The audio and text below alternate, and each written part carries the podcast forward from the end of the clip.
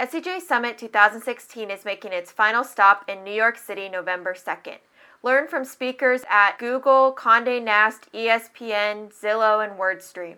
Get 10% off your ticket now using the code SEJNerd at searchenginejournal.com slash SEJ Summit 2016. Audible.com is a leading provider of audiobooks. Sign up today for a free 30-day trial at searchenginejournal.com forward slash audible and get your first book for free. We're sitting on the most perfect beach in the world, and all we can think about is where. Where can I hook up my modem? Digital pimp hard at work. Yeah, you apparently didn't put one of the new cover sheets on your TPS reports. Who should we send it to first? Just a couple of people. The question is, who are they going to send it to? This podcast is brought to you by Search Engine Journal, and you're listening to Marketing Nerds. Hey marketing nerds, Kelsey Jones here. On this mini-sode, we bring you a special interview that was recorded live in the SEJ booth at PubCon Las Vegas. Check out our YouTube channel over the coming weeks as we roll out the remaining interviews and catch more mini-sodes on the SEJ Marketing Nerds feed. Thanks for listening. Hi, my name is Brent Csutoras. I'm here with Search Engine Journal. Uh, I'm joined today by Gary Illyes, uh, Chief of Sunshine and Happiness at Google. That's uh, correct. Welcome. Thank you for joining us this Thank morning. Thank you for having me. Um, there's been a lot of discussion, uh, nah, I don't know, a lot of discussion, but there's been some decent discussion recent about uh, Penguin. and It's, oh, I, uh, I- it's I, I, I never heard about penguins. No, no, They, they've been running around here chasing you, so. um, becoming more of a part of uh, the, you know, the everyday algorithm, the live algorithm. Yeah. And uh, I wanted to ask you, uh, you know, coming from, you know, the Google side of things, when you look at Penguin today and you think about webmasters out there, you know, trying to, you know, do their best to, to adhere to the rules and whatnot, what do they really need to be considerate of or, or to think about when they're thinking about Penguin and how it's going to impact them in today's E SEO? Um, I think with this release of Penguin, we did achieve something really nice um, because it doesn't like traditionally web spam algorithms used to demote um, uh, sites even The entire site. entire sites. Um, that's not the case anymore with Penguin. Um, this Penguin release managed to, uh, or can, uh, in fact, uh, discard links that um, are, are are bad. Um, that's the the one of the nicest changes in this Penguin release. Uh, next, it can be way more granular than the previous releases. Uh, as I said, uh, previous releases usually demoted whole sites, uh, while this one um, can even go to a page level um, and discount the links to the We were talking about the granular stuff. Um, uh, the interesting thing is, is that when you got penalized, you know, you could pretty much tell. You had the update, you know, so you saw like, you know, a, a moment in time when you could say, oh, we just dipped. So obviously we've been hit with Penguin and we've disappeared. Um, now we're looking at this kind of more granular, you know, demotion. Does that cause people to not be able to, uh, devaluation? Does that cause people to not be able to see as easily when they're penalized? They but they won't be penalized. That's the that's the major thing. Um, penguin doesn't wo- work or doesn't penalize anymore doesn't demote.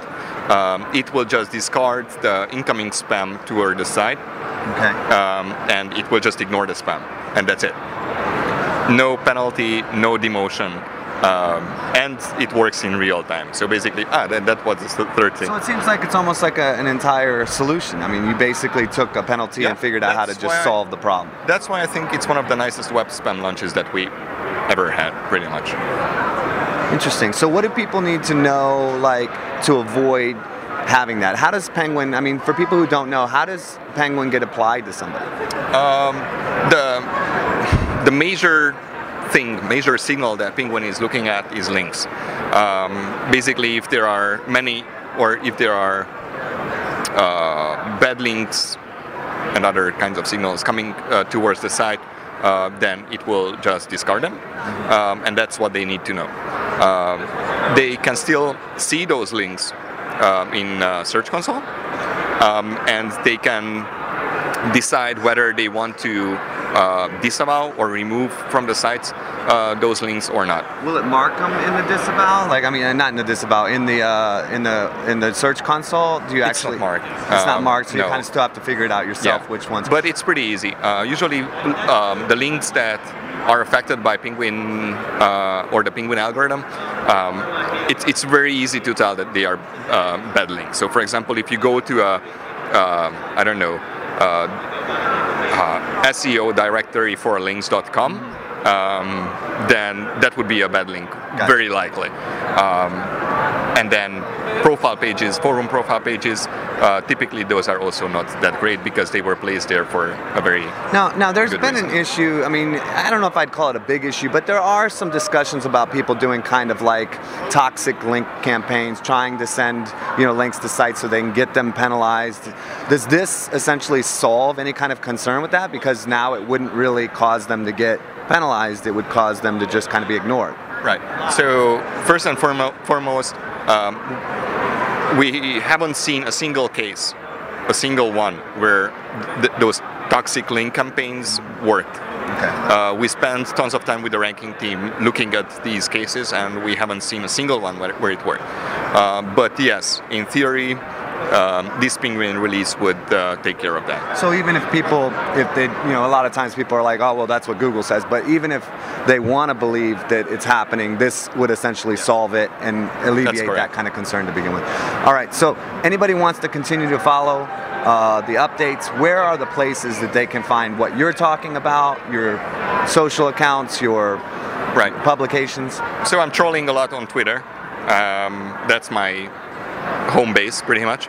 Uh, um, so you can follow me on Twitter under uh, method and an e at the end. Um, and we have our social channels for um, for Google Webmasters, uh, which is uh, I forgot what it is. you can find it on Twitter. Um, Google it, right? yeah. Um, and also we have the webmaster forums where um, you can ask questions even. Awesome. Well, thank you, Gary. I really appreciate you spending the time. Uh, real quick, I have to ask, what's the whole Chief of Sunshine and Happiness thing? Just look at me, come on. Oh, there you go. Perfect. Thanks for joining me. It's a pleasure. Thank you. This Marketing Nerds podcast has been brought to you by Search Engine Journal. For more news, interviews, and how to guides from marketing experts from around the world, visit us at searchenginejournal.com.